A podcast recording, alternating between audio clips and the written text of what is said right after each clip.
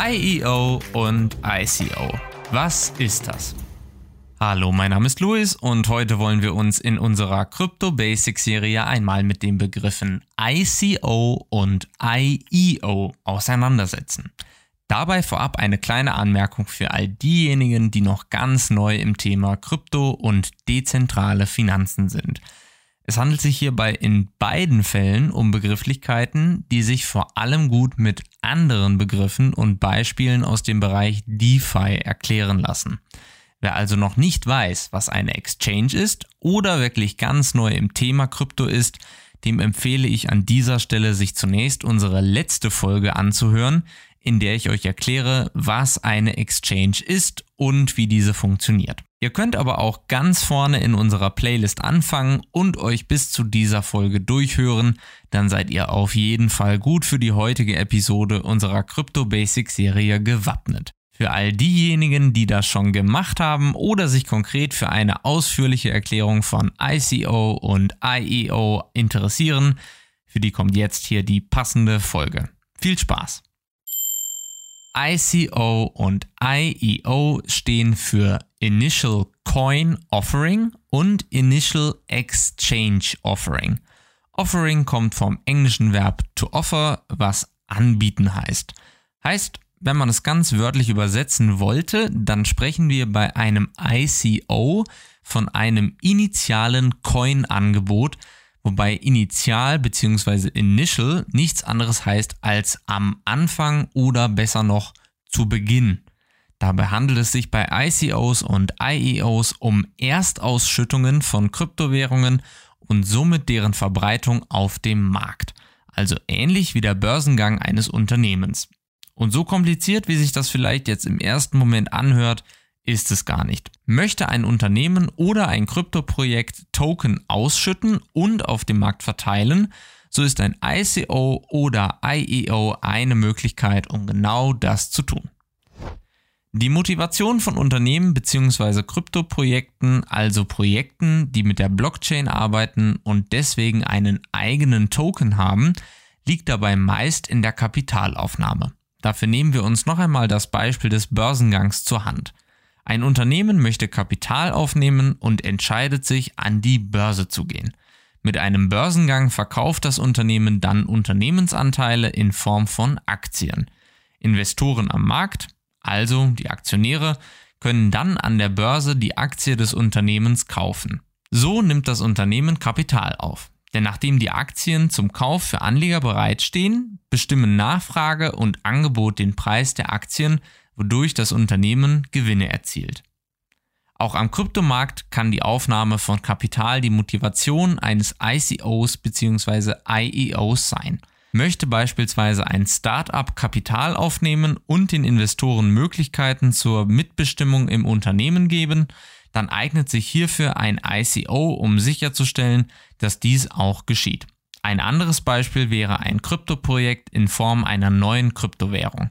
Damit eine Kryptowährung gehandelt und verwendet werden kann, muss sie nämlich zunächst einmal auf dem Markt verteilt werden. Nun ist die Frage offen, warum für die Verteilung von Kryptowährungen genau dieser Weg eingeschlagen wird und worin sich ICO und andere Kapitalaufnahmemethoden unterscheiden. Die Unterscheidung der Optionen ist eigentlich sehr simpel. Die Projektverantwortlichen verkaufen Kryptotoken an Investoren. Der IEO, wir erinnern uns, das Initial Exchange Offering, ist eine bestimmte Form des ICO, bei dem ein Intermediär mit eingebunden wird. Das heißt, Projektverantwortliche verkaufen nicht direkt an Investoren. Stattdessen wird der Prozess über eine Exchange, also eine vertrauenswürdige Zwischenpartei, abgewickelt. Dies senkt das Risiko für Investoren und schafft allgemein mehr Transparenz und Sicherheit. Dann gibt es noch IDOs. Diese sind ähnlich wie ICOs, denn IDO steht für Initial DEX Offering oder Initial Decentralized Exchange Offering. IDOs sind im Prinzip das gleiche wie IEOs, nur dass IEOs auf zentralen Kryptobörsen wie Binance stattfinden und IDOs auf dezentralisierten Kryptohandelsplätzen.